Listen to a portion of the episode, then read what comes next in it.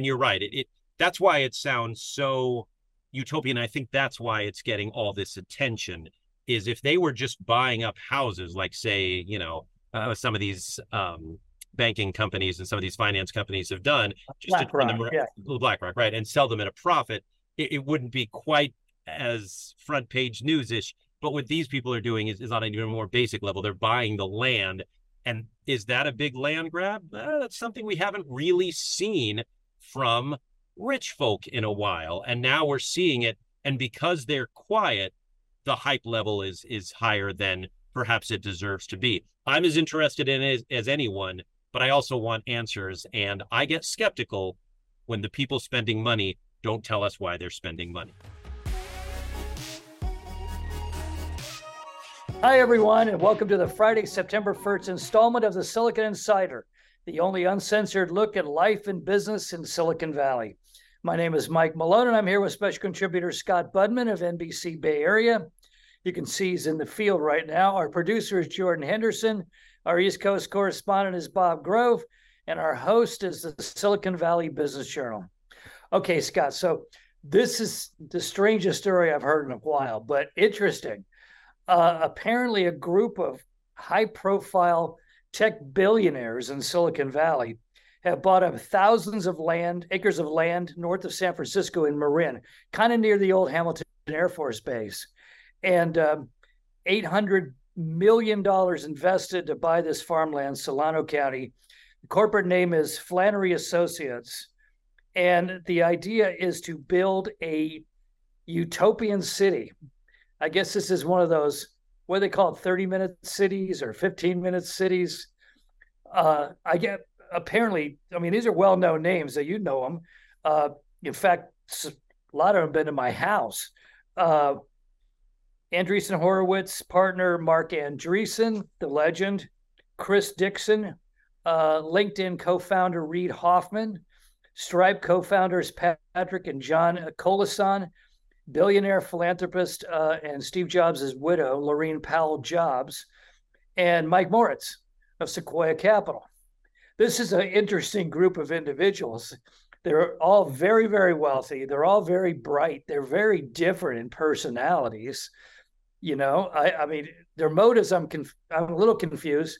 Moritz, it kind of fits with Moritz, I guess. He lives in San Francisco uh, I mean, he's had some health problems recently over the years, and I'm interested that he's gotten back all the way into the game. Andreessen, some of these guys have stepped down from their current roles. Andreessen, who doesn't travel, uh, and maybe the reason for this city is he can go to this major new city and not have to get on an airplane. But he's stepped down as the general partner in the new $1 billion funded at Andreessen Horowitz. Um, Reid Hoffman, he's uh, pulling away from his uh, position at Greylock, and I know he was getting real tired of it. I, mean, I saw him in action, running from room to room to room to room, getting presentations from startup teams looking for investment. He's become very heavily involved in politics, especially in the last two elections, to the point that he's kind of become controversial at it. And maybe he's he's tired of local government, regional government, creating a city of his own. Uh, Laurene Jobs, she's got money to burn. And uh, it's interesting how these people got together and agreed with the idea of creating a brand new city. What do you think? You know, this is really the hot topic of Silicon Valley these days. And it's interesting. You mentioned that we know these investors. We've talked to these investors, but so far, at least as we speak, they haven't talked much on the record about this. They released a blog post. It's it's interesting to see what this will be. Doesn't quite sound like a company town a la Hershey, Pennsylvania, or even, you know, the Detroit of, of old. It it it sounds almost like a real estate deal, as in we're gonna buy this land for X and sell it for X plus Y. Um, which is just a money play. And the hype around this makes it sound like much more than a money play, some sort of utopian city. But really, is Solano the place for that? It's near an, a base. I, I just don't understand what they're doing other than creating a lot of hype. But they really need to come out and answer some questions. Yeah, I'm, I'm really intrigued. Is the underlying motive that San Francisco has just become unlivable? It'll take a generation to bring it back. Silicon Valley has become too expensive, but we don't want to leave California because this is where our homes are, it's where offices are. So we're going to build a new version of the city according to you know our technological fantasies of what a city should look like. Maybe. I mean, Silicon Valley, and you could say, you know, pick a city, Cupertino, Santa Clara, whatever, is as close to a company town for tech as you can get, and has been for some time. And and that sort of uh, tech city idea has morphed into a whole valley and even the whole Bay Area. And now we have other Silicon Valleys all over the country. So tech is doing fine. But one thing you notice is, yeah, housing inequality, whether it's in the Bay Area or Seattle or now Boston and DC um, that's what happens when wealthy people congregate and don't take care of their city's homeless problem. And so I don't know that we're going to say, hey, real estate is too expensive. Let's all move into this Solano place, where, by the way, we're going to make a ton of money by being new real estate. None of this really adds up to a helpful solution in any yeah. way other than this sort of utopian view that remember Peter Thiel had when he was talking about seasteading. If you remember that, like, oh, we'll just go offshore and everything will be fine. Um, these things don't really happen in the real world, though. Yeah, except there's a lot of money behind this and a lot of famous names. You know, Reid seems to be becoming kind of the, the, the George Soros of the Democratic Party. He's kind of moving into that role as a kingmaker. I wonder if these guys are just tired of dealing with governments that things move too slowly, decisions aren't made quick enough, they're anti technology, and they're just saying, let's just build a playground of our own where we have control over the politics, we're the landlord, you know, we can decide who comes and who goes. I mean, it's interesting because these guys have invested in competing firms over the last 25 years. So it can't really be a one company town, but I could see them creating what, you know, the original Stanford Industrial Park, the kind of new Athens idea of Fred Terman, now becomes realized in the 21st century with all the infrastructure plus housing. Maybe, but look, you always run into problems. Uber was going to say, hey, taxis don't work. I mean, they've spent billions and billions of dollars and are just now eking out a profit um, with the utopian idea of how to get around you know, Cruise is trying this now in San Francisco because Lord knows we don't need actual drivers to take you places. All of these tech ideas get a lot of money. Sometimes they work, often they do not. Um, this, you're right. It, it doesn't feel like just a company town like a Hershey or something like that, but it almost does feel like, uh, hey, we're tired of dealing with governments. We're tired of all the red tape. And that's a great point. But listen to John Garamendi, the longtime representative who reps that area. He's yeah. saying there's no way this happens because they have to go through all of the things that we all do as far as permits and sewage and you know, et cetera, et cetera. And, and one more thing that's going to happen this year, which is low income housing in every city in California by mandate. And if the cities don't come up with their own plan, the state will tell them where they're going to build those places. I know Los Altos is going crazy about it. Uh, Sunnyvale just announced the other day 7,500 new housing units. They're going to have to do that in this utopian town, whether they like it or not. They're not going to be able to escape politics. Exactly, and that's what Uber found out, and that's what many companies find out. Um, and, and you're right. It, it that's why it sounds so utopian. I think that's why it's getting all this attention. Is if they were just buying up houses, like say, you know, uh, some of these um, banking companies and some of these finance companies have done, just BlackRock, to turn them yeah. BlackRock, right, and sell them at a profit, it, it wouldn't be quite as front page newsish. But what these people are doing is, is on an even more basic level. They're buying the land and is that a big land grab? Uh, that's something we haven't really seen from rich folk in a while. And now we're seeing it. And because they're quiet, the hype level is is higher than perhaps it deserves to be. I'm as interested in it as, as anyone, but I also want answers. And I get skeptical when the people spending money don't tell us why they're spending money. Well, I, it's interesting. They did it very quietly because if word had gotten out they would have been paying a lot more than $800 million. This apparently is 140 different properties, wind farms, conservation projects, energy infrastructure, you know, grazing lands. I mean, it's right off Highway 12 up there. And it's pretty open land. And we all we've all been there going to like Marine World in the old days.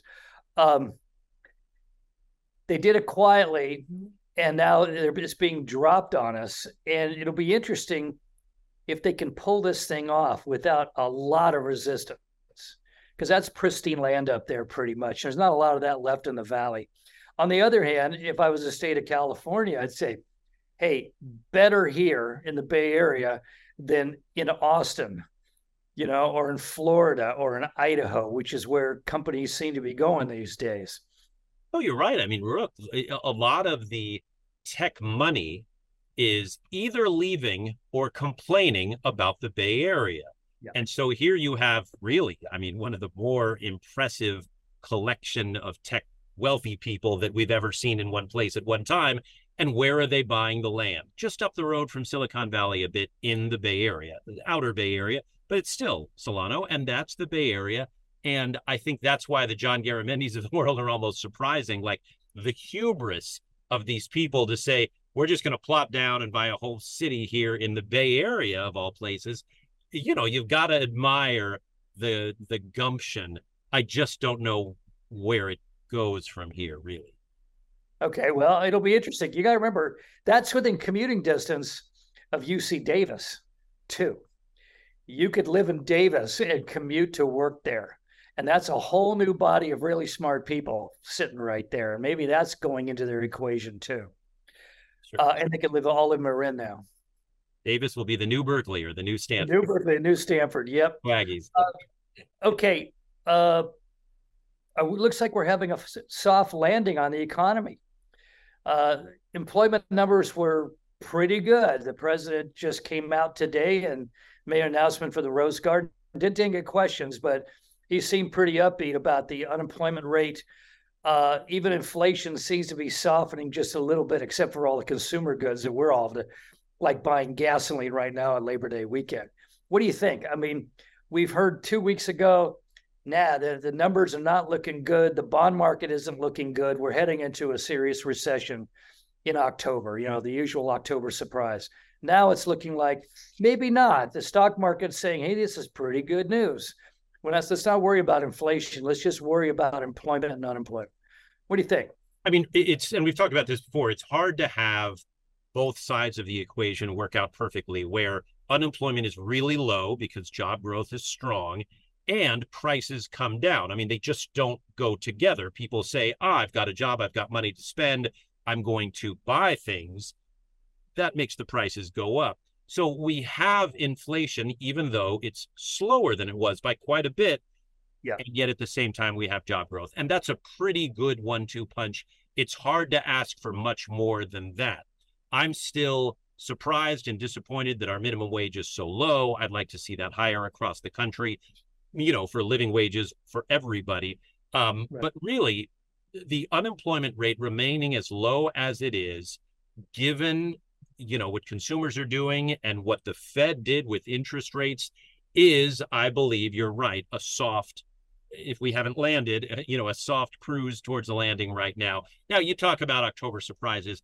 Our economy is still vulnerable to a black swan event, and that yeah. could happen anywhere. You know, we were doing pretty well before the invasion of Ukraine, and you know how that rocked everything.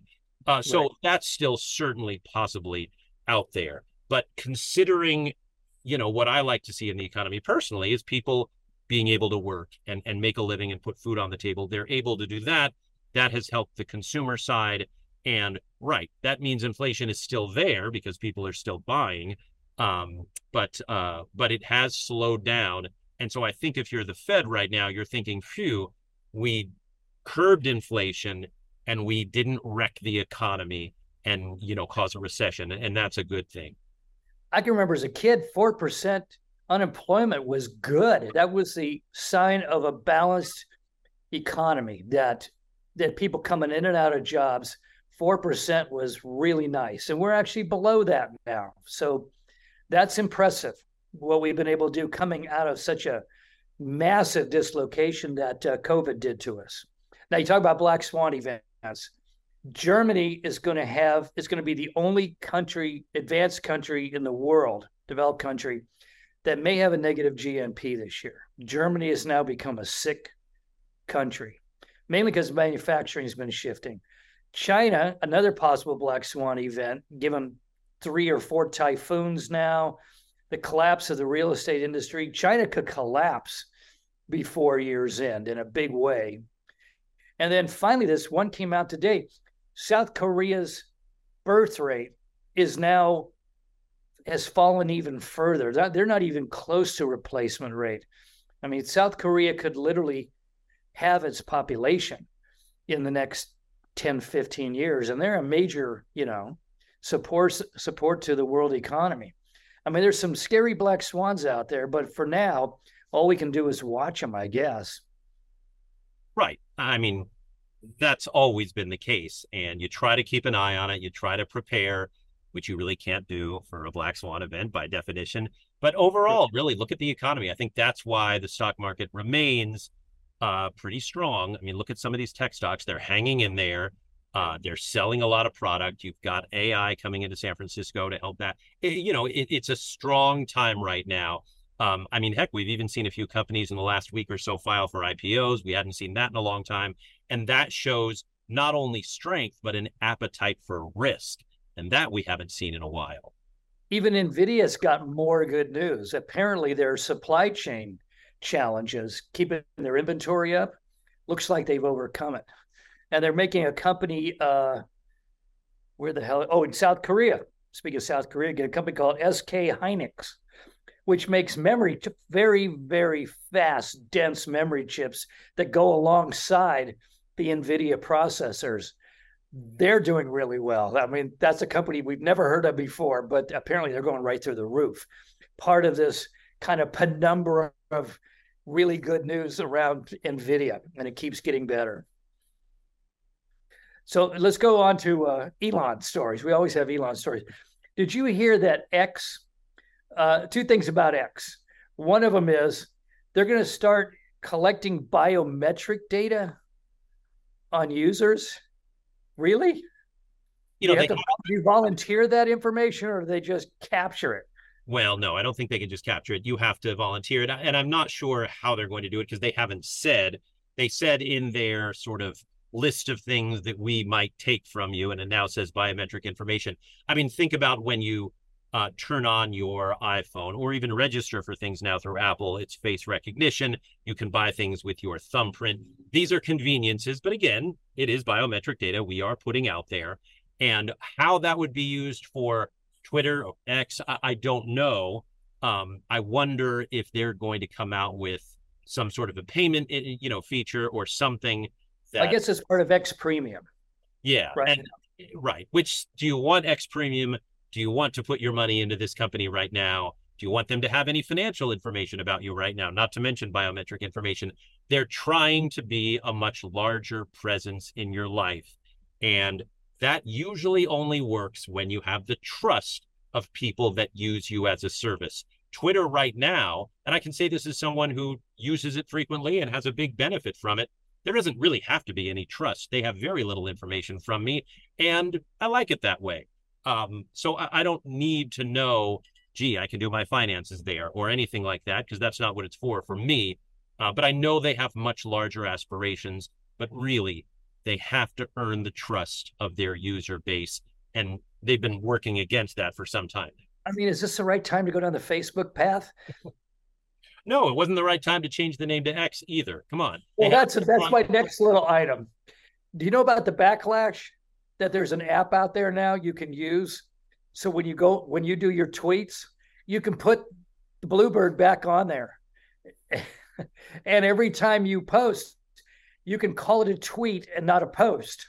There, there's this, there's this whole rear guard action of, tw- of Twitter lovers who are fighting this X thing as with tooth and nail. Yeah, I mean, look, call it what you want to call it. The brand, I think, suffered um, because Twitter is a really big brand and X is a letter. And, you know, you all know what X stands for. That's an awkward thing to change right away. And they're still dealing with that. And they're, you know, they're moving along and they still have users who are posting instead of tweeting or whatever. But um, much like Meta or Alphabet, I still, in my daily life, hear a lot of people talk about Twitter and tweets, whether they're tweeting or Xing, it doesn't matter. Yeah, I used to get letters from Xerox all the time because I put Xerox in the newspaper stories. And they say, no, no, you can't use that term, you know, and everybody uses it anyway. I mean, usually it's legal problems. Okay, one more uh, Tesla story, one more Elon story. Did you read this thing about Tesla seems to be using internal funding for a Project 42, which is to build Elon a glass house near Austin? You know, again, I read this. I don't. I don't give it much credence yet. Who knows? Elon has enough enough money to build himself a glass house. He owns a significant part of the company. Um, well, apparently, though, there's Tesla workers working on the place. Reportedly, right. that's the problem. How do we not have pictures of this glass house if indeed somebody is building that's... Elon Musk a giant glass house? Oh, you TV guys, you always got to have a visual so you believe right. it. We do need a visual, and and uh, it's almost when I read this for the first time, like someone's messing around here because what do they say about people in glass houses, right? And who right. throws more stones other than Elon Musk? So to me, this has a folklore sort of aspect to it. But look, maybe he's building a glass house. Bless him, he's worth uh, God knows how much money. Um, I- am not going to worry about that. I'm going to worry about uh, you know, the dangers of self-driving, or are we going to make enough cars to help the environment, et cetera, et cetera. I'm not going to worry about if he's living in a wood house or a glass house. Okay, let's go on to AI real quick. Is the bloom off the AI rose? I mean, I'm seeing every company I know. I was talking to a guy who's an AI expert. He says, I don't know a company that's not trying to figure out how to implement AI in their operations. And yet at the same time, these companies that these startups that jumped in after chat gpt and you know going full full hog on uh, ai a lot of them are starting to have trouble uh, they're not getting their products out they're laying off people. And uh, you know like most booms everybody jumps in at the beginning and then they start to shake it all out. And ai seems to have not only business challenges but the process itself. And in fact, uh, my last item for the day is did you read the story about Gannett? You know, I was a being a newspaper man. Uh, Gannett apparently is not only in the midst of laying off hundreds of employees, partly because of their new dependence on AI, but then the AI they're having to pull that back because it was it was running high school newspaper high school sports stories in their regional and local newspapers that sounded like they were written by someone who had just landed on Earth. You know, I mean, and yeah. so they're having they're having to shut down their AI even as they're laying off employees because they're implementing AI.